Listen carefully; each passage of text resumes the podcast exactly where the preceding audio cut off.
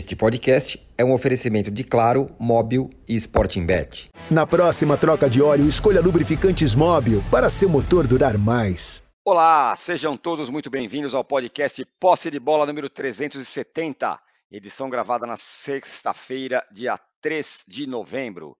Eu sou Eduardo Tironi, já estou conectado com os meus amigos Arnaldo Ribeiro, Mauro César Pereira, Juca Kifuri e José Trajano. Botafogo, Palmeiras, Bragantino. Olho no Bragantino, hein? Grêmio, Atlético Mineiro, Flamengo. Se até outro dia era o Botafogo olhando para todo mundo de binóculo, agora tem muita gente nessa disputa do Campeonato Brasileiro. Após essa vitória épica no Newton Santos por 4 a 3 o Palmeiras encara o Furacão nesse fim de semana para tentar se aproximar ainda mais. Porém, o jogo vai ser em Barueri. Será que vai ser um obstáculo? E o líder Botafogo tem parada muito indigesta contra o Vasco na segunda-feira. O Bragantino pega o Corinthians. O Corinthians está praticamente livre do rebaixamento. E o Flamengo, decepcionante por enquanto, né, desde a chegada do Tite, tenta voltar a ameaçar encarando Fortaleza no Ceará. O Galo, melhor campanha do segundo turno, pega o América, talvez no confronto menos complicado entre quem luta lá em cima. E o Grêmio joga contra o Bahia. A gente vai debater sobre esse momento espetacular do brasileiro, o campeonato também e também sobre coisas não tão espetaculares assim, como a arbitragem. Que coisa! Três jogos ontem, três marcações controversas e a do jogo do Cuiabá e Vasco até agora tem muita gente espantada como não foi marcado impedimento naquele lance. O VAR traçou linha e tal e disse que estava tudo certo. Vamos falar também da final da Libertadores, é claro, entre Fluminense e Boca Juniors e das cenas lamentáveis que temos visto no Rio de Janeiro, brigas, agressões e uma atuação ainda por cima para lá de violenta da polícia do Rio de Janeiro contra torcedores. Falaremos sobre tudo isso e também sobre o Rames Rodrigues, hein?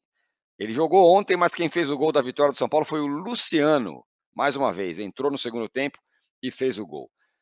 Temos uma enquete muito bem bolada que foi salva momentos antes é, de o programa entrar no ar. E a pergunta é a seguinte: qual torcedor carioca estará mais feliz na noite de segunda-feira? Lembrando que Botafogo, é Vasco e Botafogo será na segunda-feira. Mas qual torcedor estará mais feliz na noite de segunda-feira? Vai ser o do Botafogo, que vai aumentar sua distância na liderança do campeonato? O do Flamengo, que vai voltar a vencer? O do Fluminense, campeão da Libertadores? Ou do Vasco, que vai conquistar a sua segunda vitória seguida? Realmente muito bem bolada essa enquete. Bom dia, boa tarde, boa noite a todos e também a você, José Trajano, que para começar salvou a enquete. Bom dia, boa tarde, boa noite. Ah, é, é olha, para mim não tem perreps, como diria antiga. Essa é velha, hein? Não tem perreps, é do tempo do Juca Kifuri indo para a escola. Não tem perreps. É óbvio que é o torcedor do Fluminense. Porque conquistar o título né, é a glória eterna, é campeão da Libertadores. O Flamengo tem que ganhar, e daí? O Flamengo está sem vergonha na cara, é uma vitória, não está jogando nada. E daí? Tem que representar, ah, candidato ao título? Quem diria? Para mim era candidato ao título, coisa nenhuma. Torcedor do Vasco pode se alegrar, ganha do Botafogo, ganha uma segunda seguida, mas tem muito que gramar ainda para se livrar do rebaixamento. O Fluminense é uma conquista.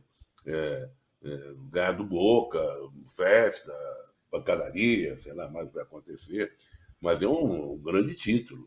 Então, para mim, para mim, como diria o outro, não tem perreps, é o torcedor do Fluminense. Agora vamos explicar por que, que essa enquete foi salva.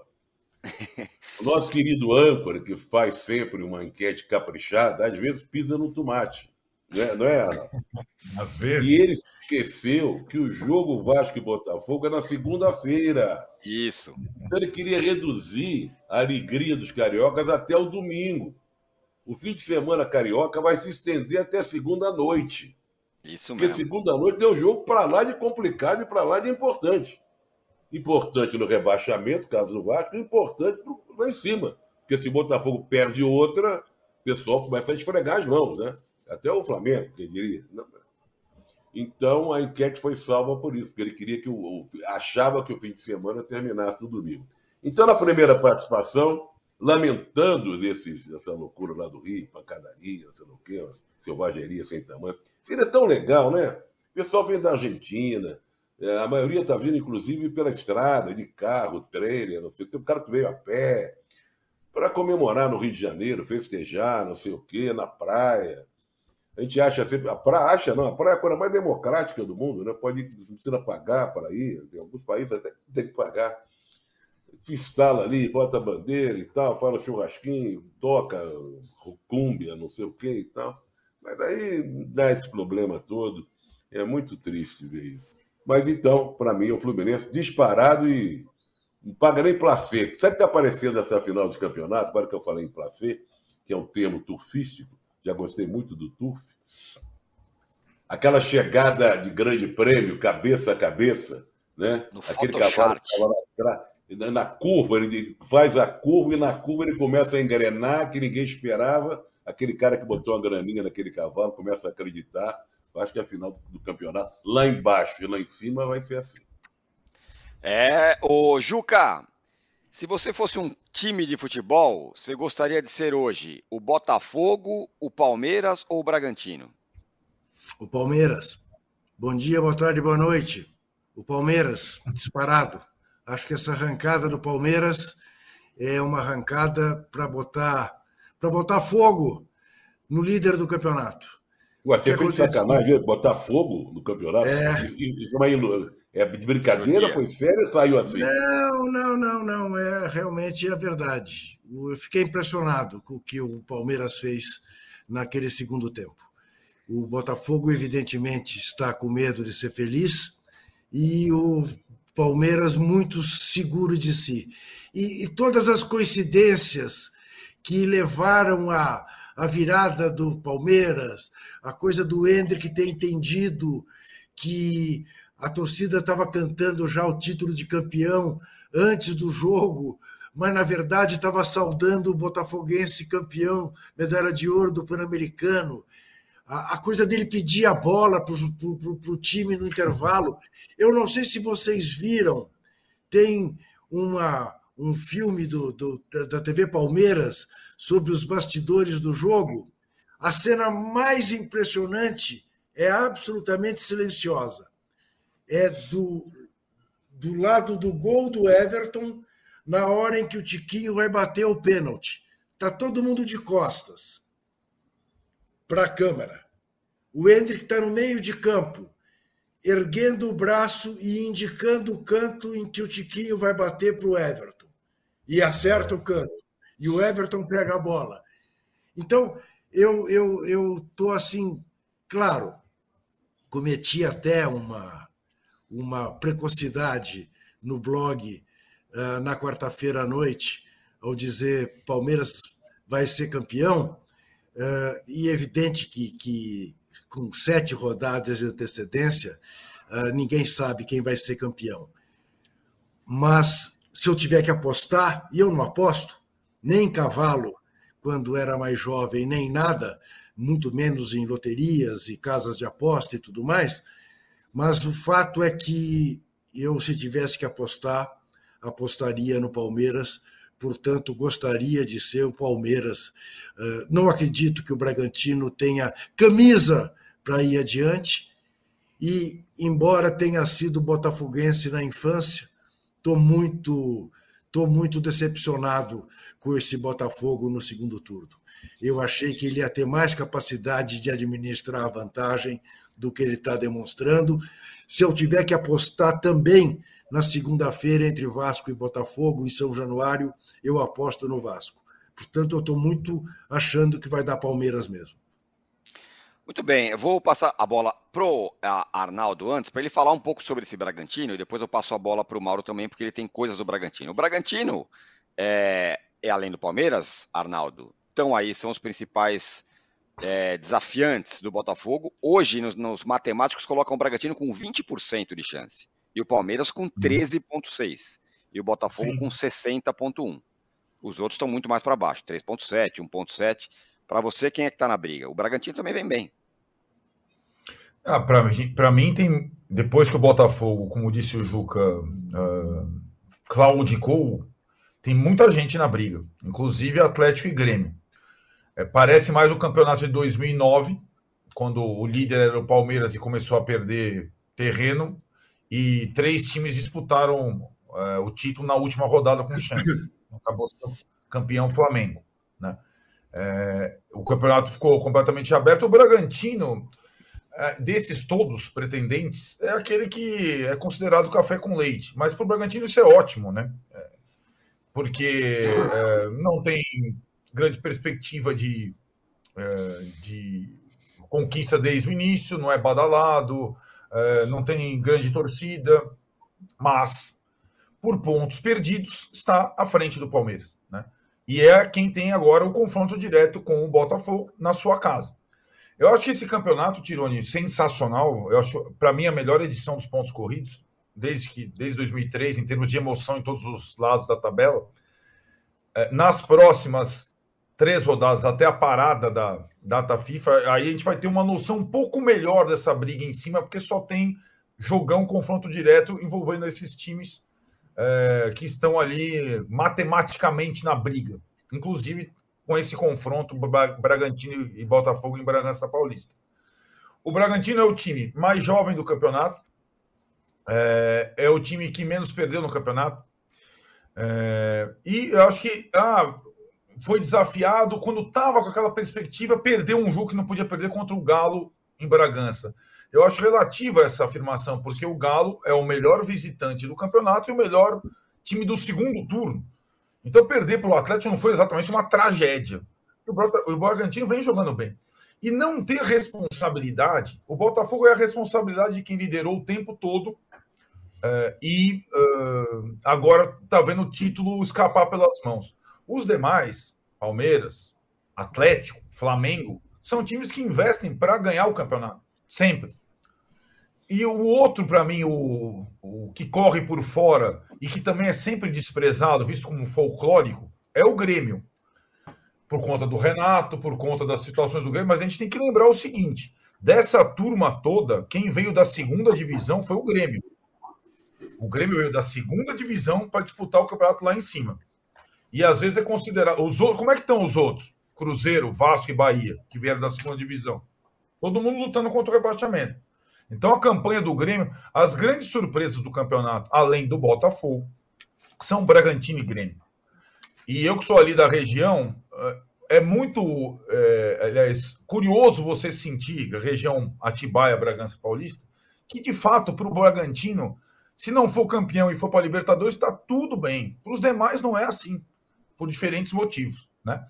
Então, veremos, porque além do confronto direto, o Bragantino vai ter que visitar o Flamengo, tem um monte de pedreira.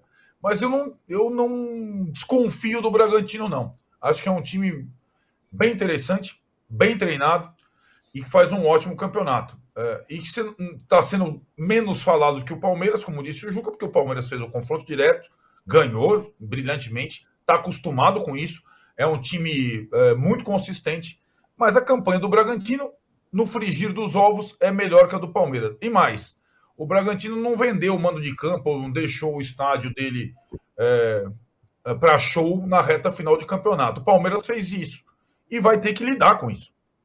O Palmeiras vai jogar suas partidas fundamentais até a parada da FIFA em um Barueri, que tem grama natural e não tem grama sintética. Não é a mesma coisa.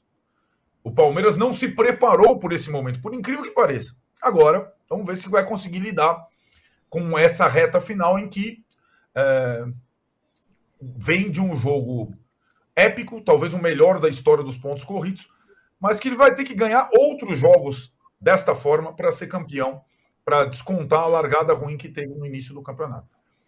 Ô Mauro, você vem falando bastante sobre o Bragantino, né? Aproveitamento grande, nos últimos 10 jogos tem um aproveitamento mais de 76%. É, e vem falando também, claro, do Flamengo, que aí parece que é o outro lado da moeda, é uma decepção absurda, né? Pelo menos por enquanto. Imaginava-se mais, não do Tite, mas do Flamengo com o Tite. É, depois da chegada dele, está aí agora, por incrível que pareça, nesse momento, na, estaria na pré-Libertadores. É bizarro pensar isso, né? É, eu só acho que o Tite não tem nenhuma responsabilidade, você tem ela é muito pequena. Talvez uma escolha ou outra equivocada na escalação, Acho que até que as substituições dele foram boas, o time estava com menos um homem. O grande problema do Flamengo passa por parte do elenco, né? Elenco preguiçoso, acomodado, desinteressado, ver... sem vergonha, na verdade, não é nem vergonha. Eles não têm vergonha de fazer o que eles fazem, isso que eu quero dizer. O sem vergonha cabe dessa, dessa maneira. O sujeito não tem vergonha, não se constrange de fazer, de protagonizar o que eles protagonizam. Né? A expulsão do Gerson, por mais que o, o arbitragem brasileiro seja, seja é, o que é, né? O VAR intervencionista e tudo mais, eu acho que ela foi exagerada, porque não tem uma cotovelada, mas aquele braço, a gente sabe como é que é no Brasil, o jogador tem que ter o mínimo de cuidado, né? Aí ele, ele foi expulso contra o Al Hilal, lá no Mundial de Clubes, e foi expulso de novo. Aí é. sai do campo com aquela carinha de, ai, não fiz nada. Ah, faça-me um favor, meu amigo. Esse cara foi repatriado pelo Flamengo lá, foi buscar de volta. Qual o compromisso que ele tem com o clube, tudo? Parece muito pequeno. Outro dia fez um gol da vitória contra o Vasco, parece que está tudo bem. Não está tudo bem. Todos eles estão em dívida com a torcida, todos eles. O Flamengo é uma vergonha, assim, uma vergonha muito grande. E o presidente do Flamengo está em silêncio, não ouve ninguém, só o pessoal do departamento de futebol, que são, os, ao lado dele, os responsáveis por esse caos. Então, agora apontar o dedo para o Tite, pelo menos parece que o torcedor está percebendo que não é o Vitor Pereira, o Sampaoli, o Paulo Souza, o Renato, o Dorival, o Rogério, não são esses caras e agora o Tite, eles não são os maiores responsáveis. Os maiores são os jogadores e os dirigentes, não necessariamente nessa ordem, né? Agora, o Bragantino, é, é, ele perdeu um jogo, é verdade, mas foi uma derrota em 10 jogos, né? Exato. Os 10 últimos jogos, ele empatou dois, se não me engano, e, e perdeu um, ganhou sete. É um retrospecto muito bom. E eu estava vendo aqui os números aqui do SofaScore, é o que menos perdeu, cinco vezes. É o primeiro, é, é o que menos, é, é, o que mais, mais ficou jogos sem sofrer gol, 15 jogos é o que mais rouba a bola no ataque, é o que menos, é o segundo que menos sofre finalizações, é o segundo que mais finaliza. Os números são muito bons, defensivos e ofensivos. O Ronaldo falou algo importante, que é o fato do time não ter essa pressão por cobrança, joga muito mais leve, muito mais à vontade. E, claro, não tem, de repente, o apoio de uma torcida, uma tradição, uma camisa, aquelas coisas todas, né? mas é, tem essa leveza que pode contar com ela, de repente, numa reta final. E e, e matematicamente ele está mais próximo, em tese, pode ficar, aliás, mais próximo é, do líder do que, do que o próprio Palmeiras, porque ele tem um jogo, mesmo número de jogos do Botafogo, né? E vai, e vai enfrentar o Botafogo, isso é um ponto importante, que o Palmeiras não enfrenta mais. O Bragantino vai jogar em casa contra o Botafogo. Então, está quatro pontos atrás. Se, se, o Bragantino vencer na próxima rodada e o Botafogo empatar com o Vasco segunda-feira, o Bragantino passa a depender só dele para ser campeão, correto? Porque aí ele fica uhum dois pontos atrás, com o mesmo número de jogos. Ele pode vencer e passar à frente. Então, é o que está mais próximo na matemática, né? isso é teoria, evidente, é, de superar o líder do campeonato. O líder do campeonato que está comentando, aliás, é, essa semana. É engraçado isso, né? A gente fala as coisas aqui, aí quando você acerta o comentário, aí você volta a falar sobre a questão, o elemento diz que você está sendo oportunista. Eu tive que postar nas minhas redes sociais essa semana o vídeo do dia 24 de julho, quando eu falei uma série de coisas sobre o Botafogo que por acaso estão acontecendo. Não é que aconteceram, estão acontecendo. A escolha errada do técnico, um técnico sem nenhuma experiência. Gente, os, os dois gols do Palmeiras, terceiro e quarto gols, é um negócio vergonhoso, pô. Linha de passe na área.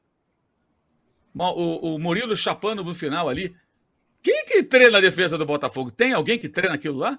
Ah, mas saiu o Adrielson. Pô, você tem nove jogadores ainda de linha. Então você tem que ter a capacidade de se organizar para ter uma, uma artilharia antiaérea ali para defender o, os minutos finais. Os gols do Palmeiras, a maneira que eles são, que são feitos, os dois últimos, é um negócio vergonhoso. O Botafogo se desmanchou.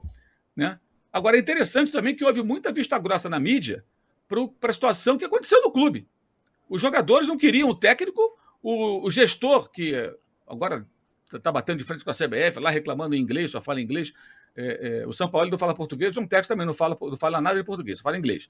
É, já está um tempo aqui, mas não sabe falar português, só fala inglês. Mas demitiram o técnico e colocaram quem os jogadores queriam, não foi isso? Lúcio Flávio? Foi isso, exatamente. Agora, por que, que se cobra dos jogadores do Botafogo? Né? Tem que cobrar também. Aí, resolvam agora, rapaziada. Vocês não queriam esse técnico? E outra coisa, quando saiu o Luiz Castro, o Lúcio Flávio não servia para substituir o português por quatro jogos, até que o novo treinador chegasse. Pegaram o caçapa lá da França e puseram. Agora ele serve para ser o técnico até o final do campeonato?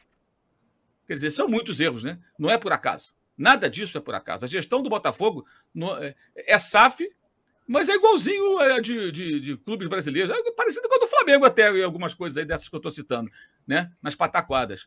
E dirigente entrando em campo me lembra o Eurico Miranda. O Eurico Miranda fez isso algumas vezes. É verdade, é verdade. Boa lembrança. Agora é eu, eu, eu, eu, tenho uma lembrança pior. O Castor de Andrade. Entrou com Castor revólver. de Andrade. Entrou armado, Entrou exatamente. Entrou com revólver no gramado no Maracanã. Veja você. É isso, exatamente. Ó, o Diego Soares aqui, ele pergunta, uma boa pergunta aqui, que envolve o Palmeiras. O Palmeiras joga sábado, o Botafogo segunda. O Palmeiras ganhando empata com o Botafogo. Isso dá uma pressão a mais para o jogo do Botafogo, concordam? Diz aqui o Diego. Eu também queria ouvir. é, fala aí, Trajano. Não, já falei, já falei do Castor. Ah, sim. É, o, o Juca tem essa pressão a mais também, de jogar, você jogar antes. Tem o fator Barueri. Você acha que isso é importante? O Arnaldo dá muita é, importância a isso. Eu não sei, cara. Eu acho que o Palmeiras está numa pegada tão, tão forte que vão passar por cima de ser Barueri ou não ser Barueri, me parece. Só um detalhe, né, Juca? Além de tudo, tem um, tem um.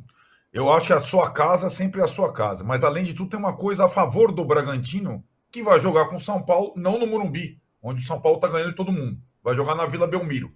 Também tem uma questão aí a favor do Bragantino, entre aspas, nessa situação toda na próxima semana, né? Sem, sem Eu dúvida. acho, eu acho que o Barueri não vai fazer a menor diferença lá contra o Palmeiras, para mim. Né? Perdeu por Eu, eu acho que faz. Eu acho que faz, âncora. Eu acho que faz. Não acho que faça a ponto contra o Atlético Paranaense a ponto de o Palmeiras não ganhar o jogo. Entre outras razões, porque o Atlético também não está atravessando um bom momento. Basta dizer que conseguiu perder para o Corinthians, coisa que ninguém estava conseguindo em Itaquera. O Corinthians só empatava.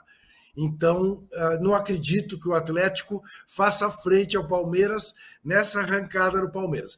Mas que Barueri ah, não é ah, a- mesma coisa do que jogar em casa, uma, cabe um terço do número de torcedores praticamente. E tem a questão do gramado. Claro que o Atlético Paranaense não se incomoda de jogar em gramado artificial, por razões óbvias.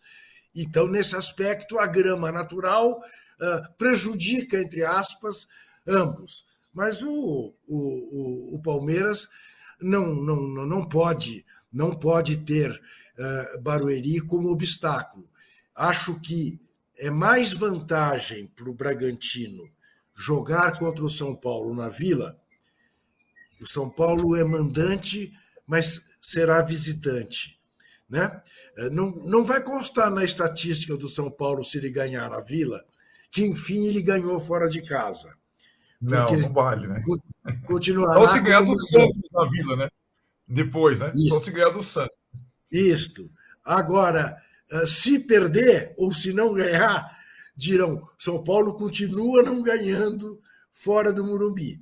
Né? Então, não acredito que o fator campo nesse, nesta rodada seja tão essencial.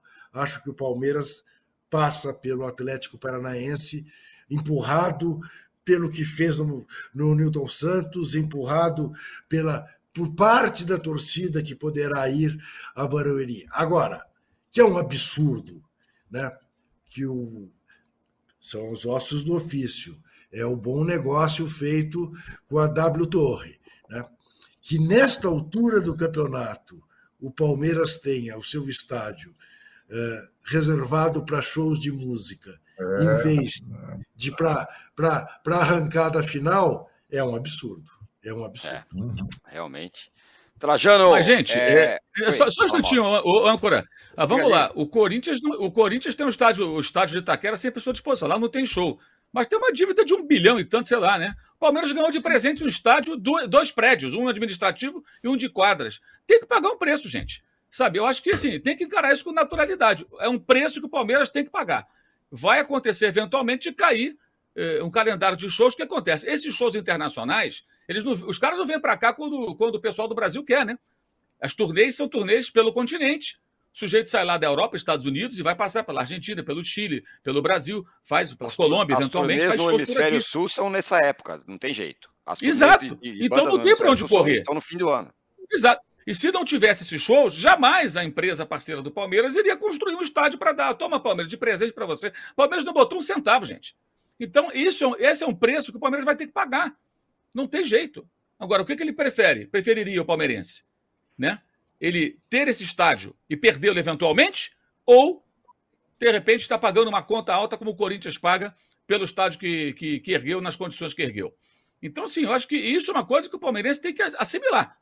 Né? Tem orgulho do estádio, aquela coisa toda. A própria grama artificial só está ali porque tem show pra caramba. E a do Geão também, que os shows do Rio de Janeiro estão acontecendo no estádio Newton Santos. Por isso também colocaram. O Botafogo, a SAF, ela só copiou o modelo do Palmeiras. Houve até conversas com o pessoal que administra o estádio palmeirense. Chegaram a discutir ali um tipo de parceria, de repente o Botafogo tocou a vida dele sozinho e pôs lá um gramado, igual fez o Palmeiras. Porque o Palmeiras teve inicialmente vários problemas, né? Porque, bom, ficava, ficava que nem um gramado de Brasília, que teve o show agora do Roger Walters, e aí o Flamengo foi jogar lá com o Santos e a gente viu como estava o gramado. Péssimas condições, né? No final de semana, então, impraticável. Na quarta-feira, em péssimas condições ainda. E o, o estádio do Palmeiras tinha esse problema. Por isso puseram a grama artificial. Agora, isso aí o Palmeirense vai ter que conviver, não tem jeito. Vai ter que lidar com isso por alguns anos, bons anos ainda, porque o estádio foi inaugurado, vai fazer nove anos, né? Foi em 14, depois da Copa do Mundo. São 30, né? 30, 30 anos. anos. Vai demorar um bocado, vai demorar mais duas décadas e um pouquinho. 21 é, anos. Pois é. É. O Trajano, você tinha falado que a enquete estava como? Fluminense liderando de, de barbada. Ó, o, aqui o Danilo fala: para mim vai ser o Flamengo, pois o Botafogo e o Flu vão perder os seus títulos. O Flamengo estará feliz. Mas a nossa enquete está da seguinte forma: é, vou ler aqui para vocês. Qual torcedor carioca estará mais feliz ao final da segunda-feira? Do Botafogo, que vai voltar a subir 13%. Ninguém está confiando no Botafogo, hein?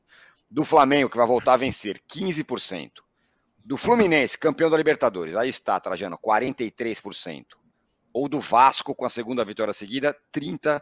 A surpresa aí é o Vasco, né? Está em segundo lugar. Aliás, âncora, não, veja bem, é que isso também é reflexo. Você se deu conta de que nessa, nessa 31 rodada, dos cariocas, só o Vasco venceu? É verdade. E, e, e, que, e que os cinco paulistas ganharam? É, é verdade. Isso acho que é, talvez seja até inédito. Sim. Eu vou Sim. pesquisar. Os cinco paulistas ganharam. Exatamente. Sim. É muito raro. Ó, oh, o Davi Semler nos fala aqui. Bom dia, um abraço direto da Nova Zelândia. Além do Trajano criticando a enquete, a forma como vocês trazem uma visão totalmente crítica do futebol faz com que eu sempre faça questão de acompanhar essa live. Que vocês vivam para sempre. Obrigado, Davi. Muito obrigado. Não, o problema é que ele está muito longe da gente e vive no outro dia. Exatamente. Ele já sabe, Davi, inclusive, né? se o Fluminense ganhou, já está tá, é, Ele está lá um dia a mais, né, na frente. Então, Exatamente. assim é fácil. Assim é fácil. Assim Agora, é só mole. dizer que o Diga, esse jogo épico aí do, da vitória do Palmeiras sobre o Botafogo também tinha arquibancada já reservada para o show, né? Não, não, não tem isso. ocupação completa do estádio. Isso mesmo, né? isso mesmo, Trajano. Atrás do gol tinha lá a ocupação para o show. Agora, eu acho que faz diferença, sim, Barueri. Agora, como os dois têm gramados é, semelhantes, não.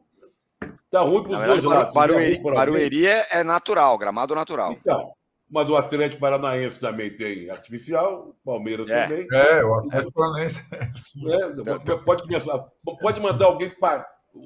Eu ia falar um negócio aqui, mas vou deixar para lá em termos de pastar, de gramado. experimentar a grama, experimentar a grama, o gosto da grama. Né? grama né? Essa, coisa é, essa, essa é uma história famosa do João Saldanha, né? É, é, na, inaugura... exatamente. na inauguração do Beira Rio, a seleção brasileira foi jogar lá com o Inter.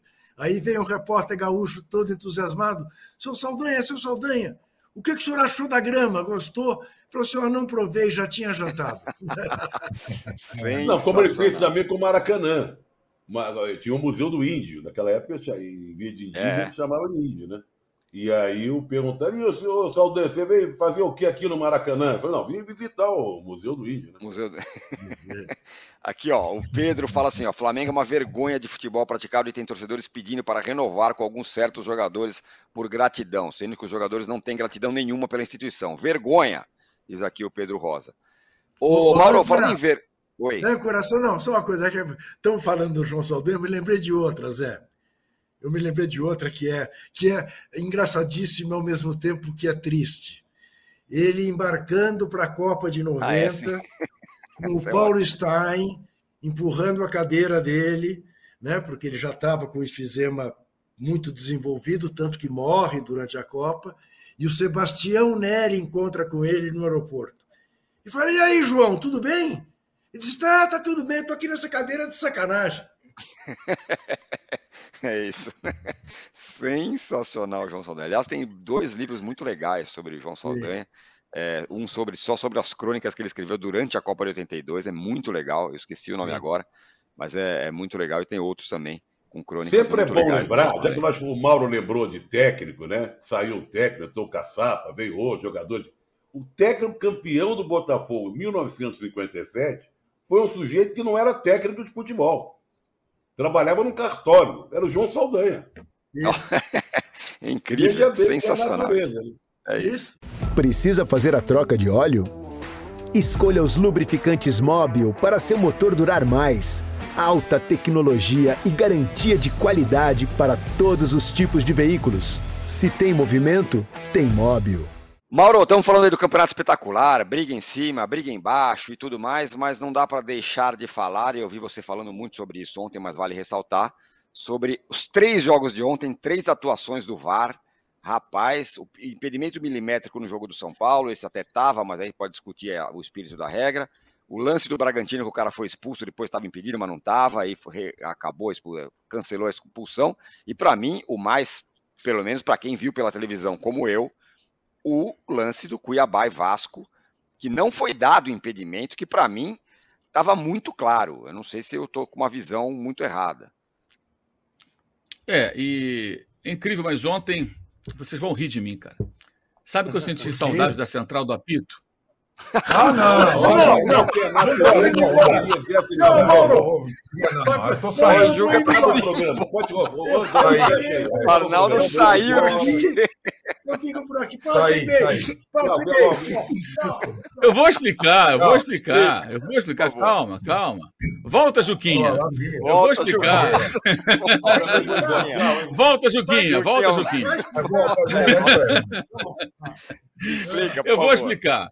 Eu vou explicar. É, ontem, na transmissão do jogo do Vasco, todo respeito aos companheiros que estavam na, na mesma, ninguém falou nada a respeito disso, né, gente? Não dá para passar batido, né? Você tem que falar alguma coisa a respeito dessa coisa bizarra que foi utilizar o ângulo menos conclusivo quando havia uma câmera do outro lado, a tal câmera invertida, que parecia bem mais adequada para a utilização das famosas linhas do VAR.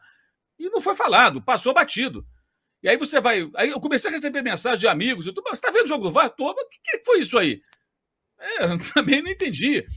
Amigos botafoguenses, torcedores de outros todo mundo querendo entender o que, que era aquilo. Ninguém entendeu. Ninguém entendeu. No jogo do, do Bragantino, com o Goiás, a anulação do segundo gol foi um tanto quanto bizarra, e ainda do terceiro gol arrumaram ali uma discussão, não sei qual foi, conseguiram debater a respeito. Olha, é muito atrapalhada e, assim, a quantidade de erros, assim, bizarros. Ah, o Vasco ganhou de 2 a 0 sim, mas o segundo gol foi consequência da, do cenário da partida, né? Porque aí o, o Cuiabá perdendo com um gol possivelmente irregular, né? Aparentemente irregular. É, já tinha se mandado, foi já no final do jogo que o Orelhano fez 2 a 0 Então, assim, eu acho o seguinte, cara, a gente tem que falar sobre isso, né? E quem, tá, quem assume ali o microfone para fazer a transmissão de um jogo tem que falar sobre isso. O Sérgio Xavier, inclusive, na hora questionou no jogo é, Goiás e Bragantino as linhas.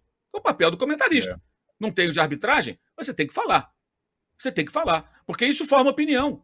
Quem está assistindo tem que ser alertado para algo esquisito que está acontecendo. O que, que, que, foi aquilo? Que diabo foi aquilo? Né? Isso, isso me, me, me incomodou tanto quanto VAR, para ser sincero. Eu falei, cara, não vão falar nada. Não vão dizer nada. Não falaram nada. Passou como se fosse uma coisa normal, Algo que acho que ninguém entendeu, o pessoal do Cuiabá deve estar se perguntando até agora. E isso interessa a todo mundo que está ali no bolo ali. O Vasco briga contra o rebaixamento. É como se não bastasse é, é, pênalti que foi dado a favor do Santos contra o Corinthians, né? já teve pênalti para o Santos. Aliás, o Santos teve pênalti do Goiás, e até a expulsão do Gerson também. O Santos tem tido muita sorte também, né? Convenhamos, né? Imagina se fosse o Corinthians a situação do Santos ou o Flamengo, que estariam falando. O Santos tem tido muita sorte com a arbitragem, isso é muita sorte, é uma coisa bacana de ver. Esse, o, o, Arnaldo. O, Oi, fala, fala, fala. fala se o VAR daqui é assim, você imagina lá na Nova Zelândia. Ah, onde o cara. Rapaz, pois é, do nosso Semler, que mandou mensagem aqui. É, essa é, talvez, num campeonato tão espetacular, né, Arnaldo? Talvez essa aqui seja a grande chaga, mais uma vez. É, chaga é, a arbitragem. Ah, sim, né, Tironi? Eu acho que tá, depois desses anos de VAR, no Brasil, sobretudo, a gente já pode concluir que piorou em vez de melhorar, né? É, piorou Quantos anos, Arnaldo, quantos anos tem o VAR aqui no Brasil, no Campeonato VAR no Brasil, no Brasileirão, Trajano, foi para a quinta temporada, eu acho, né? Quinta temporada. É, é, é, um, é uma pior que a outra. E os erros, a interferência da arbitragem no jogo, é, é as polêmicas, a gente tem muito mais. É, a gente perceba, a gente é, traz é. muito mais essas coisas daqui do que em outros tempos. Evidentemente piorou. É, não tem, não tem outra, não tem margem para outra conclusão. Evidentemente piorou. O impedimento virou lance subjetivo. É, tem, é, tem estádio que tem 20 câmeras, tem outro que tem 5. Teve central do apito, o Mauro ressuscitou central do apito, estou passando mal até agora. É, cara, é, é, impressionante. Sim, é a chaga, boa expressão do Campeonato Brasileiro, que é, é, excelente. Como os pontos corridos ainda tem essa mágica de diluir erros de arbitragem, porque são 38 rodadas, isso passa. Isso não é tão decisivo para o campeonato.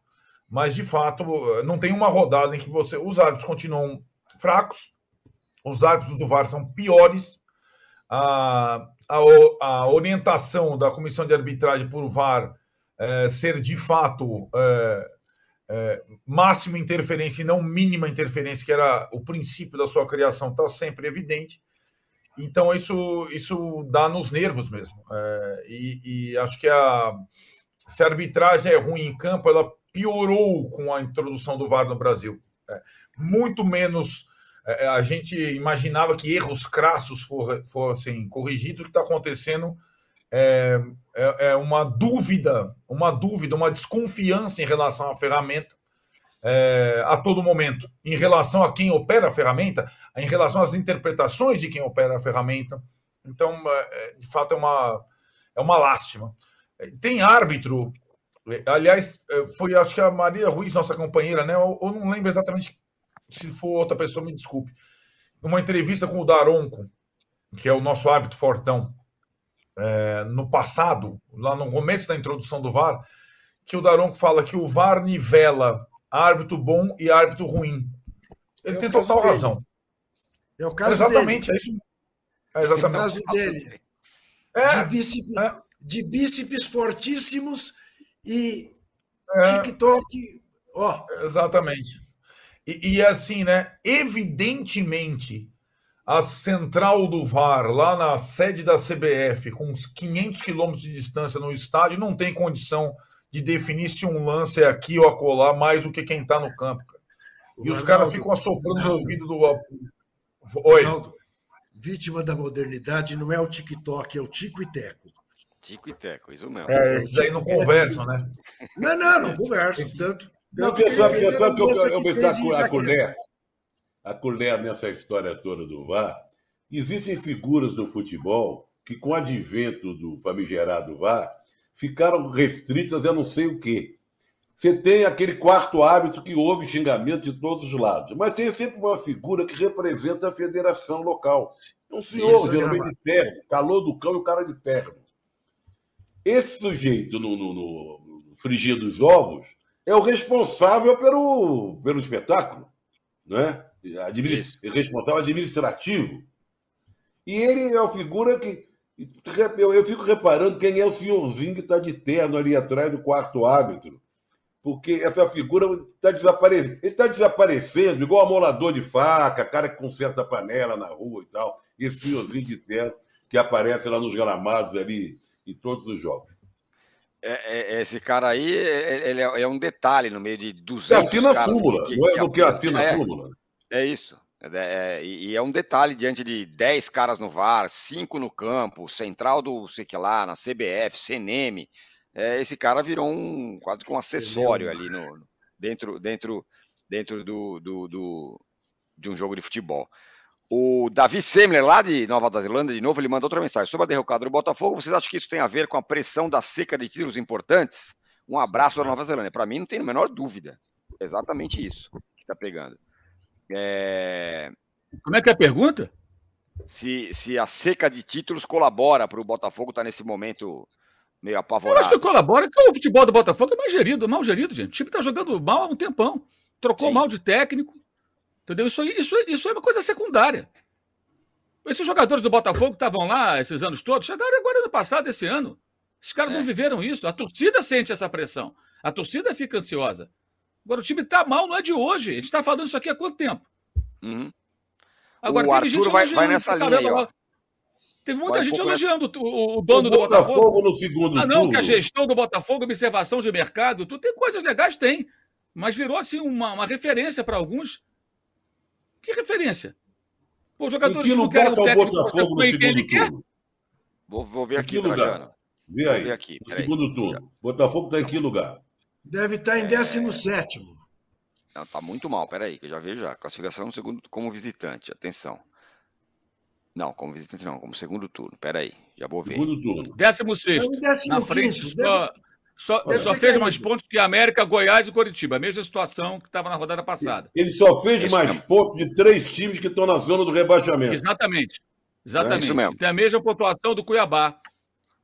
12 pontos. Isso. América, aliás, Goiás e São Curitiba. Paulo estava na mesma situação até vencer ontem. Cuiabá que tem que se cuidar.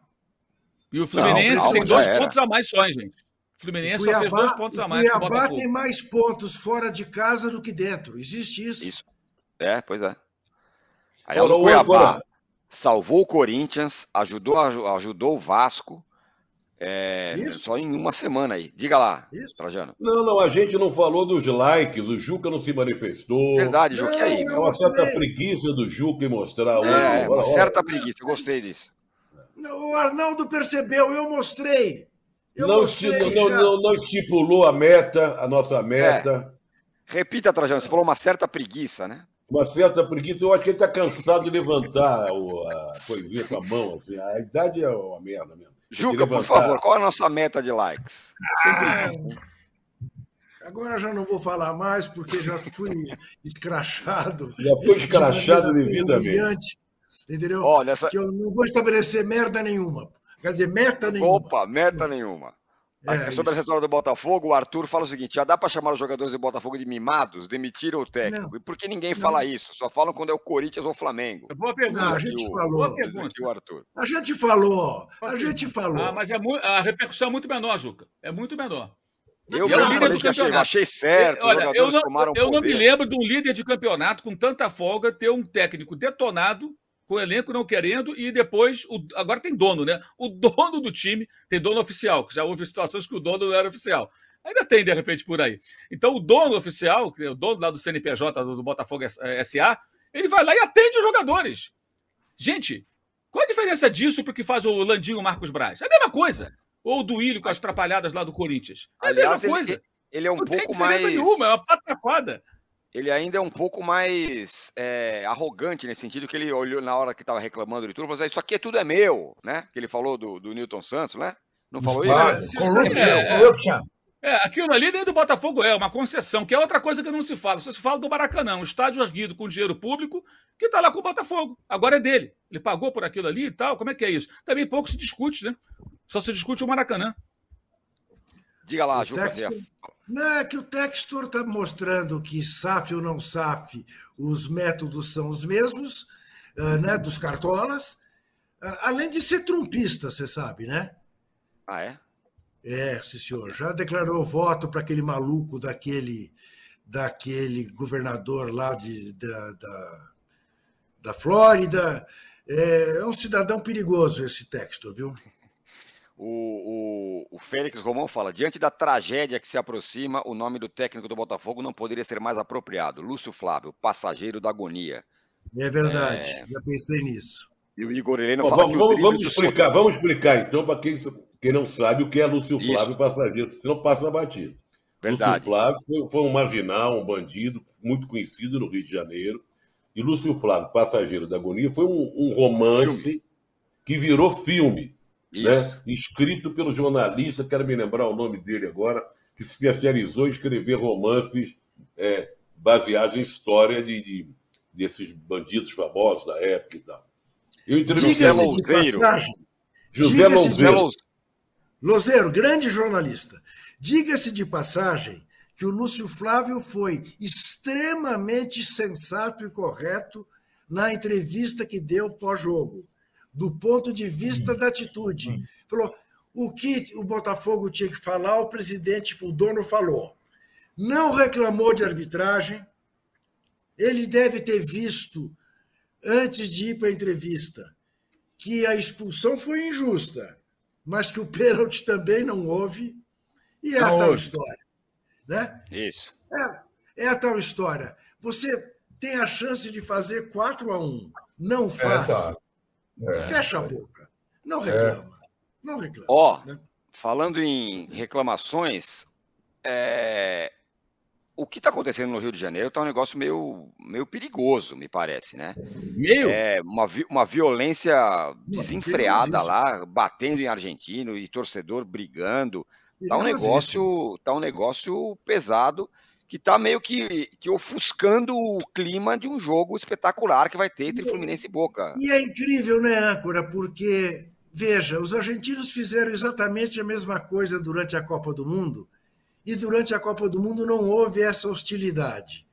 Agora que se encontram dois clubes, quer dizer, parece que de fato, né, a rivalidade clubística é maior do que, as, do que são as rivalidades nacionais. Brasileiros e argentinos conviveram bem durante a Copa do Mundo. Tricolores e chineses estão nessa guerra no Rio de Janeiro está um perigo e a praia. É uma coisa realmente deprimente, porque era para ser uma belíssima de uma festa, coloridíssima até pelo, pela, pelas camisas que envolve, e tá essa coisa. Você não poder ir à rua porque pode encontrar um tricolor atrás de um argentino. E aí vira toda hora acusação de racismo e não sei o quê. Deus me livre. Realmente, o que era para ser. Talvez isso faça com que a Comebol aprenda que essa história do jogo único não é da nossa uhum. cultura, embora, claro, bom, eh, havendo dois jogos, a torcida, a torcida no Boca viria. Eu não me lembro, não aconteceram incidentes aqui em São Paulo quando a torcida do Boca veio para o jogo contra o Corinthians. Nem quando a torcida do Boca veio. Eu não me lembro assim de coisas desse tipo mas também acho que a invasão não foi né, dessa proporção, né? Está muito triste isso, muito triste, realmente muito, muito negativo. É, tem, uma, tem uma característica da final que você dá metade do estádio praticamente para a torcida visitante. Então isso faz com que eles venham no número muito maior, né? Fossem dois jogos, como no passado, você teria um pequeno pedaço do Maracanã reservado para 5 mil torcedores argentinos. Você tem ali os 20 mil lugares atrás do gol e os lugares ali das áreas centrais que são comprados por torcedores desse, daquele time, tem convidado, essa coisa toda.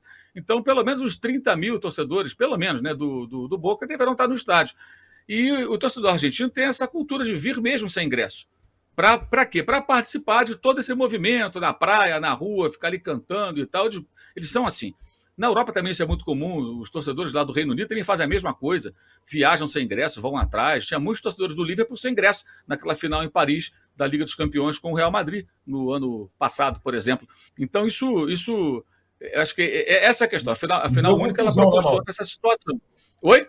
Deu, deu confusão, deu briga. Deu é, o jogo atrasou confusão também, pra né? caramba. Isso. É. É, por outras razões, é? né? Mas teve confusão. Exato. Inclusive com o envolvimento de pessoas ali da própria França que queriam entrar no estádio, essa coisa toda.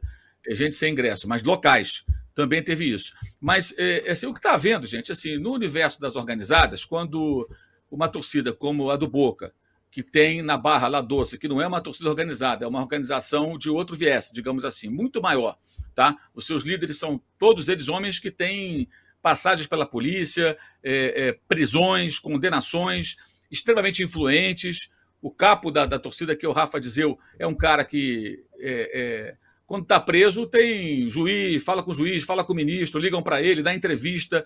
Está é, no outro patamar, cara. O negócio é, é bem mais pesado do que as pessoas que não acompanham esse tema imaginam aqui no Brasil. Então, intimidar essa torcida para a torcida que toma a iniciativa, que é a do Fluminense, é uma forma de fazer um marketing da violência. Olha só, te botou os caras para correr, é mais ou menos o que está acontecendo. Só que estão fazendo covardia. É, não, não, que eu defenda isso, mas torcida briga com torcida, cara. Os caras estão batendo em gente que não tem nada a ver, em turista, mulher, pessoas que estão ali. Claro que alguns acabam enfrentando. E os barras do Boca ainda estão a caminho. A tendência é isso piorar. Hoje eu apurei que a Comebol até agora não vai tomar nenhuma medida, não tem nenhum, rolou uma história de reunião aí, não vai ter reunião nenhuma por enquanto. E é bom lembrar que em 2018, eu considero que por muito menos não, não aconteceu a final lá no, no Monumental de Nunes, porque foi apedrejado o ônibus do Boca. Por que eu falo que é muito menos? Ali foi um ônibus dos jogadores apedrejado. Agora estão batendo em pessoas, estão brigando em vários pontos da cidade. Ali em Copacabana, em vários lugares, não só na praia. Tem vários vídeos de torcedor passando na rua e tomando pancada. Agora, é curioso é que esses torcedores do Fluminense, que alguns estão na rede social alegando ah, que eles são racistas. Primeiro, quando você alega que todo argentino é racista, você está aderindo à xenofobia, ao generalizar. E, e agindo como se no Brasil não tivesse racista. Então, na torcida do Fluminense não tem nenhum racista. Ah, tá legal. Nenhum. Ok. Mas eles são super unidos com a torcida do Vélez. Então, a torcida do Vélez não tem racista, só a do Boca que tem. É assim que funciona. Argentino, torce pro Vélez, não é racista. Torce pro Boca, ah, então você pode ser racista. É, é, essa narrativa que estão tentando emplacar não cola. Só otário vai, vai, vai embarcar nessa. Só trouxa vai embarcar nessa. O que está vendo é uma caça aos torcedores do Boca.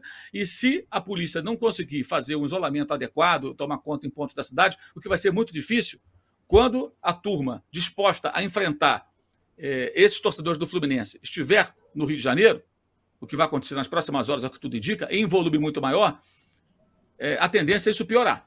Porque aí pode começar a haver uma perseguição de lado a lado. Tá? E o número de torcedores argentinos é muito grande. Ontem, um amigo meu estava viajando de carro de São Paulo para o Rio. De manhã, ele parou aqui perto de Guaratinguetá para tomar um negócio, comer um negócio. Ele falou: Mauro, tem centenas de torcedores do Boca aqui onde eu parei. E um cara com a camisa do Fluminense.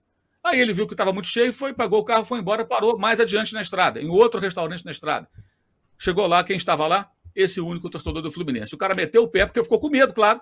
Ele sozinho, cabeça do Fluminense, e centenas de argentinos torcedores do Boca. Sabendo que a covardia está acontecendo no Rio de Janeiro, o cara deve ter ficado com medo de acontecer com ele também. Ele foi embora e parou no outro local onde não havia torcedores eh, argentinos para poder fazer o seu lanche, ao banheiro, tomar um café, alguma coisa, aquilo que todo mundo faz quando está viajando na estrada. Então é isso, a coisa vai se estendendo.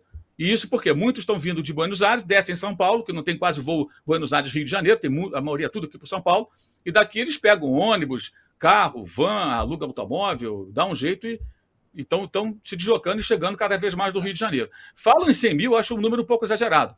Mas, cara, 50, 60 mil, pelo menos, argentinos estarão do Rio de Janeiro até abril.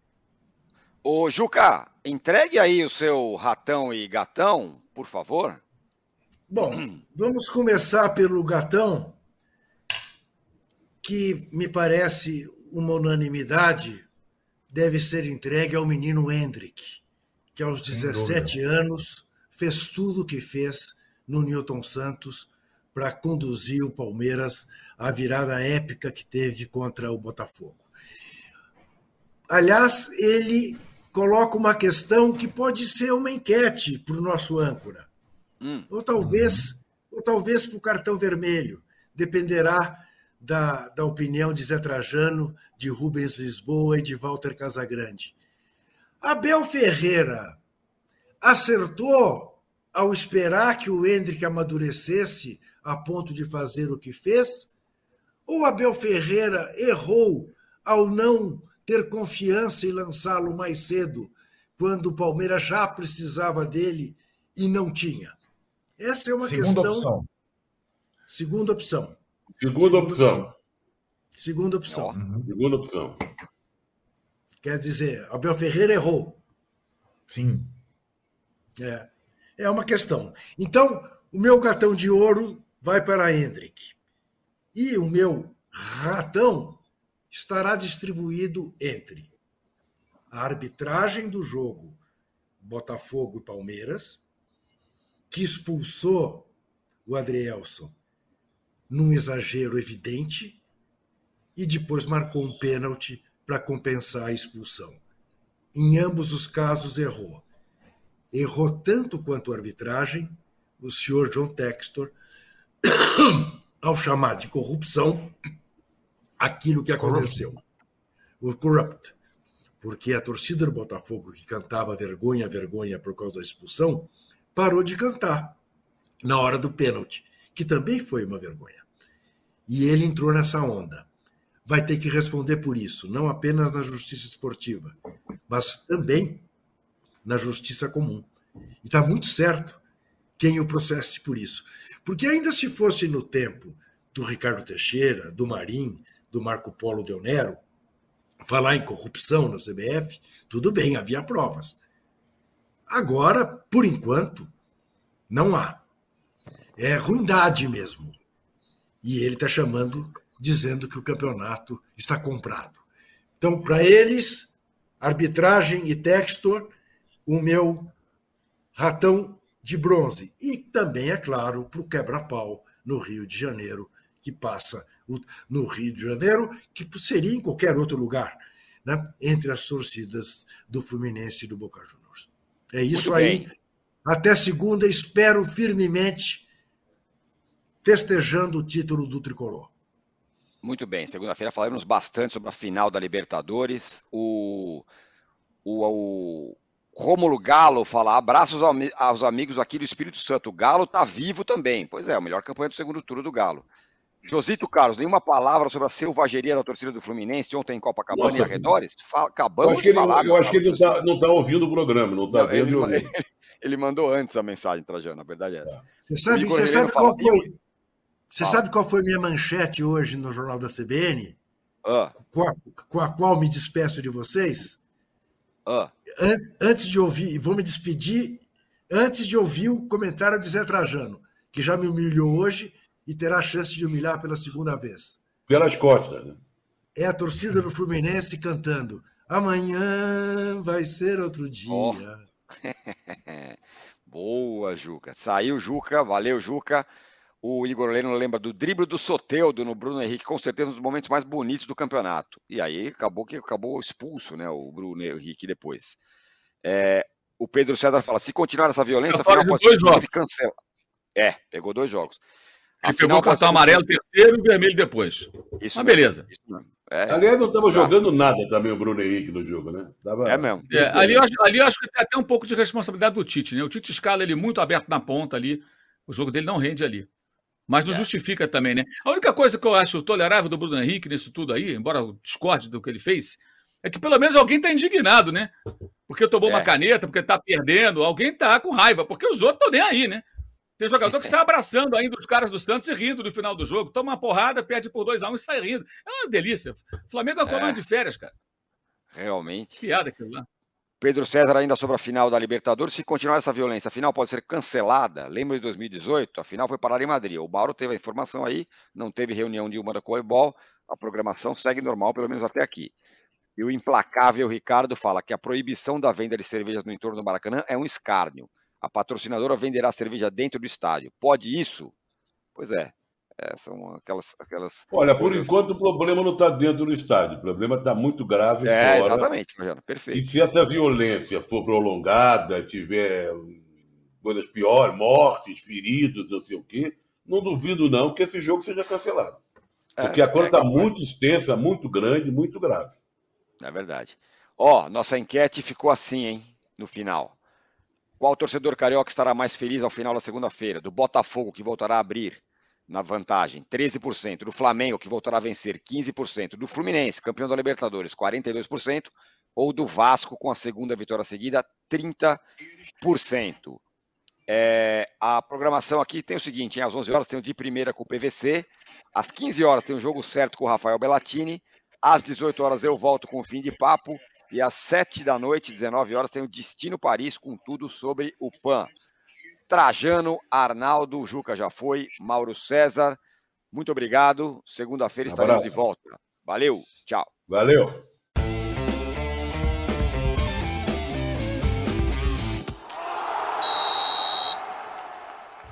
O Posse de Bola tem pauta e edição de Arnaldo Ribeiro e Eduardo Tironi. Produção e coordenação de Rubens Lisboa. A distribuição é de Rafael Bellatini. O editor do All Sport, o Thiago Biasoli Moller. Editor assistente do All Sport, Patrick Mesquita. A operação de ao vivo é de Paulo Camilo e Fernando Moretti. Coordenação de operações de Danilo Esperandio. Motion Design de Felipe Dias Pereira. Direção de arte de Daniel Neri e Gisele Pungan. O editor-chefe do Allmove é o Felipe Virgílio. O editor-chefe de esportes, o Bruno Doro. O gerente-geral de imóvel, Antônio Morel gerente-geral do All Sport José Ricardo Leite e o diretor de conteúdo do UOL é o Murilo Garavello. Qual?